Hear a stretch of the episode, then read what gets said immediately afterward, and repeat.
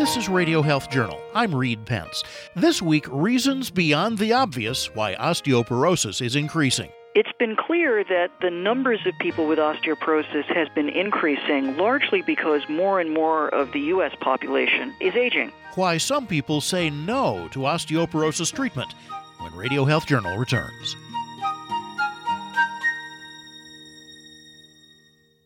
I'm Nancy Benson, host of Radio Health Journal. If you enjoy Radio Health Journal, you'll also like our sister show. Here's a preview of what they're covering on Viewpoints this week.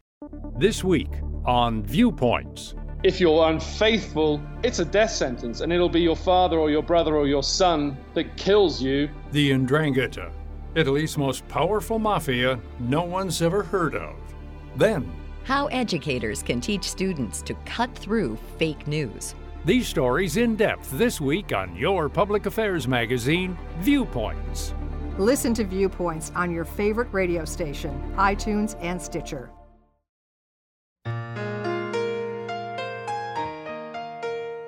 America is an aging country. By the year 2030, all baby boomers will be 65 or older. That's probably why we're seeing a big increase in osteoporosis. Dr. Sandeep Khosla is a professor of medicine at the Mayo Clinic College of Medicine. Because it is associated with aging and the population of the U.S., and in fact the world itself is aging, the prevalence of osteoporosis is increasing substantially over time. And so the societal cost of fractures is going to continue to increase almost exponentially in the next 25 to 50 years. Osteoporosis is a condition which is the result of bone loss typically as people age. In women, it's due to the fact that the loss of estrogen after menopause causes a change in bone metabolism whereby bone is lost. More is removed than is able to be put back. So there's bone loss and that changes the structure of the bone to some degree, making it weaker and therefore more likely to break. That's Dr. Ethel Siris, director of the Toni Stabile Osteoporosis Center at New York Presbyterian Hospital and Columbia University Medical Center. She says one of the most common yet damaging fractures from osteoporosis is a hip fracture. Researchers say about 20 to 30 percent of patients die within a year following a hip fracture. Another 50 percent of patients with hip fractures will never be able to move around again like they once did. Hip fractures can be quite devastating. People tend to break their hips because of osteoporosis when they're in their late 70s, early 80s, and up. So the folks who can least afford to break a hip, the hip being the uppermost part of the thigh bone. When you break your hip, you must have surgery. You get admitted to a hospital, they have to operate on you. If you're already fairly old and you have other comorbidities medically and you're not in such wonderful shape, you get the operation, which typically people survive, but not always, and then you wind up having to go into either a nursing home or a rehab facility or go home in a wheelchair. And it takes a while to be able to get back to your baseline if you ever can go back to your baseline. While osteoporosis is most often found in those who are older, especially postmenopausal women, there are other factors that can also lead to osteoporosis that are important to know. Certain medications cause accelerated bone loss and increased risk of fractures, and the dominant one there is corticosteroids or steroids that are used for asthma, not so much the inhaled steroids, but uh, intravenous or the steroid pills that patients have to take for you know asthma or rheumatoid arthritis or various inflammatory bowel diseases and so forth. And then the list gets a little bit smaller after that. Taking too much thyroid hormone can cause osteoporosis in young women, excessive dieting and weight loss, such as anorexia nervosa, is associated with osteoporosis. So there's a whole list of other causes but the two big ones are aging and menopause. Despite the nation's increasing population of people over the age of 50, fewer adults at risk of advanced bone loss and fractures are actually undergoing tests for it. And less bone density testing means decreasing diagnosis and treatment of osteoporosis. It's really quite fascinating. When bone density testing first became available, you have to understand it's a machine that you lie down on fully clothed and a scanning arm goes over your spine and then over your hips. And sometimes we have the patient sit up and we do the arm as well. It's painless. It takes about 10 15 minutes. It involves an X-ray technician.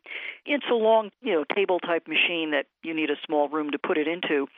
The machines had a certain price and you could lease them as opposed to buy them. But back when they were first becoming available, Medicare reimbursed about $150 for the test, which was great because it costs about $75, $80 to perform the test. However, Siris says when Medicare sharply reduced its rate of payment to providers, the test quickly became much less available to patients. It turns out that there are fewer machines out there and there are fewer people being tested. And part of it is probably this whole reimbursement issue. And it's very unfortunate because it's an important test which is a little harder to get to. At the same time, research started to come out that scared patients away from drug treatment for osteoporosis. Those studies reported two uncommon bone problems in connection with long term uses of those drugs. One is a fracture of the femur, the thigh bone. The other is osteonecrosis, an even more rare condition where the jawbone begins to weaken and die. Experts say the widely publicized hazards of bone preserving drugs deterred people at risk of fractures from drug treatment. We learned recently, and I was a part of the study that showed this, that the rates of hip fracture in the aging population, which had been declining in the era when we were testing and treating, and that meant that they were declining from the late 90s through the mid 2000s. Sometime around 2013, this declining rate of hip fracture began to completely level off. And we've guessed, we can't prove it, but we've guessed that a good part of the reason for that has to do with the fact that fewer people are being tested, therefore, fewer people at risk are being diagnosed, fewer people are being prescribed medication, and fewer of the people being prescribed medication are actually taking it. And the ability that we had to lower the number of people with hip fractures seems to be disappearing and the rates are leveling off, and perhaps they'll go back up. Siris says the decline of testing is creating a crisis in the treatment of osteoporosis. But Khosla says there are a lot more options these days to treat this condition with great effectiveness. We have a number of drugs that are very effective in reducing the risk of fractures. These include four bisphosphonates, sort of the prototypic drug for that is Fosamax or alendronate, but there are three other drugs that are in the same category. There's another medication called Prolia that you take by injection under the skin every six months. There's two additional drugs, teriparatide and abaloparatide, which actually increase the amount of bone that you have as opposed to just stopping bone loss. So there's been huge progress, and it's a disease that you know is very treatable and in some cases even reversible. For patients who are still afraid of these drugs, and there are many, Khosla and Siris say the risks of side effects from this treatment are rare. I think a lot can be done to minimize the side effects. The good news is that you know we do have a number of very effective drugs. The concern is that they're not being used appropriately because patients are just shying away from them for concern out of these side effects and we continue to learn how to best use those tools or drugs to minimize side effects. But because of the concerns that patients and many primary care physicians have, and the bad media press that many of these drugs have gotten, it's really an uphill struggle. Today, most of us, if we're going to give a drug like Fosamax, which is now generic, or one of the other oral bisphosphonates, or even the intravenous bisphosphonate, we usually treat people for maybe five years with the orals, maybe three years with the intravenous, and then we almost always give a holiday, during which time the bone has a chance to reboot a little bit, making the risk of something like jaw necrosis or the other side effect, which is a very rare, unusual, funny kind of thigh bone fracture in the mid thigh that's kind of transverse across the thigh bone, something that takes a few days to weeks to develop. Those two side effects are really a function of either the dose or the duration of dosing. Now, doctors are aware of these problems and can prescribe to patients properly. Today, we would give somebody a shorter course of therapy. Some people went on Fosamax 20 years ago and they stayed on it for 15 years. We don't do that. We give it for five years. We typically give a holiday during which time the amount of drug they've already gotten helps the bones and continues to help the bones for a period after stopping. Eventually, after three years, after four years, sometimes sooner, the drug wears off. And if you still have significantly low bone density, you may want to go back on the drug for a while or change to a different drug. And this is what we try to do. We try to tailor it to the patient. But there's no question that if you've had a course of bisphosphonate, you should continue to be monitored because you may down the road, after having stopped, need to go back on it for a while. Khosla says taking the right precautionary steps can help prevent an epidemic of broken bones as baby boomers continue to grow older. Educating primary care physicians and patients that if there's new onset of groin or hip pain in a patient who's been on one of these medications for a long time, that needs to be brought to prompt medical attention and further studies such as x-rays need to be done to make sure that the patient isn't developing atypical fracture of the hip. Since osteoporosis usually affects those who are older, it's crucial to treat the disease sooner rather than later. Hip fractures associated with osteoporosis often complicate other health difficulties a patient might have, and that can lead to critical conditions. In the case of hip fracture, you know, that's associated with a significant mortality over the first year. Now, some of that is because the people that get hip fractures often have other diseases, but in the context of those diseases, the hip fracture is the thing that kind of tips them over. And, you know, they then get infections in the hospital or other complications and then never really make it out of the hospital. And then another subset that make it out of the hospital end up having to go to a nursing home or assisted care and can never really go back to independent living. The other fractures, the vertebral fractures, are not directly associated with increased mortality but they cause considerable pain and discomfort and deformity of the spine. Better education about osteoporosis for primary care doctors and treating this condition case by case can make a huge difference for patients and lower their risk of fractures. So I think we can be very intelligent about doing the best we can to be prudent, to treat, to give holidays with bisphosphonates as appropriate, and keep most people out of trouble.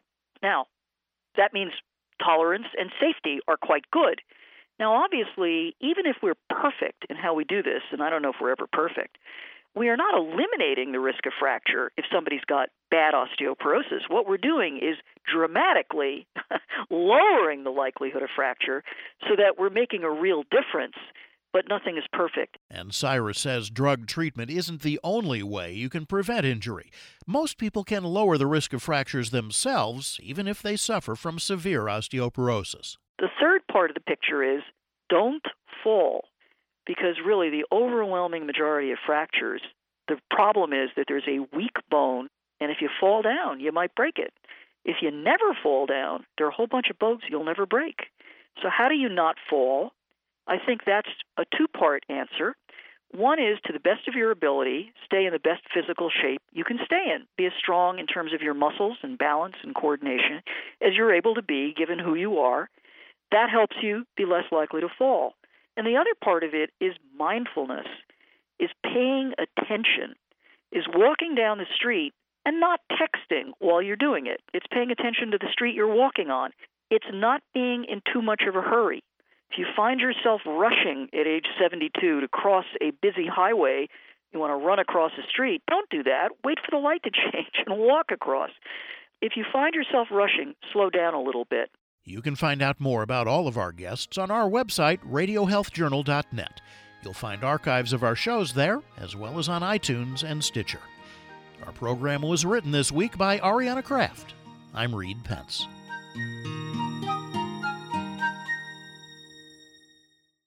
Do you often misplace your keys, forget names, or lose your train of thought? You may be one of over 10 million Americans with undiagnosed MCI, or mild cognitive impairment.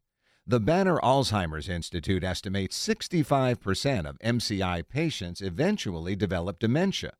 But the good news, according to Ohio State University neurologist Dr. Douglas Scharre, is While there's currently no cure for Alzheimer's disease, the most common type of dementia, the earlier we detect mild cognitive impairment, the better chance we have to treat it and delay progression of the disease. Fortunately, there's now a 15 minute at home screening test called Brain Test, clinically validated to detect MCI. And for a limited time, you can receive a 30 day free trial to Brain Test by visiting braintest.com.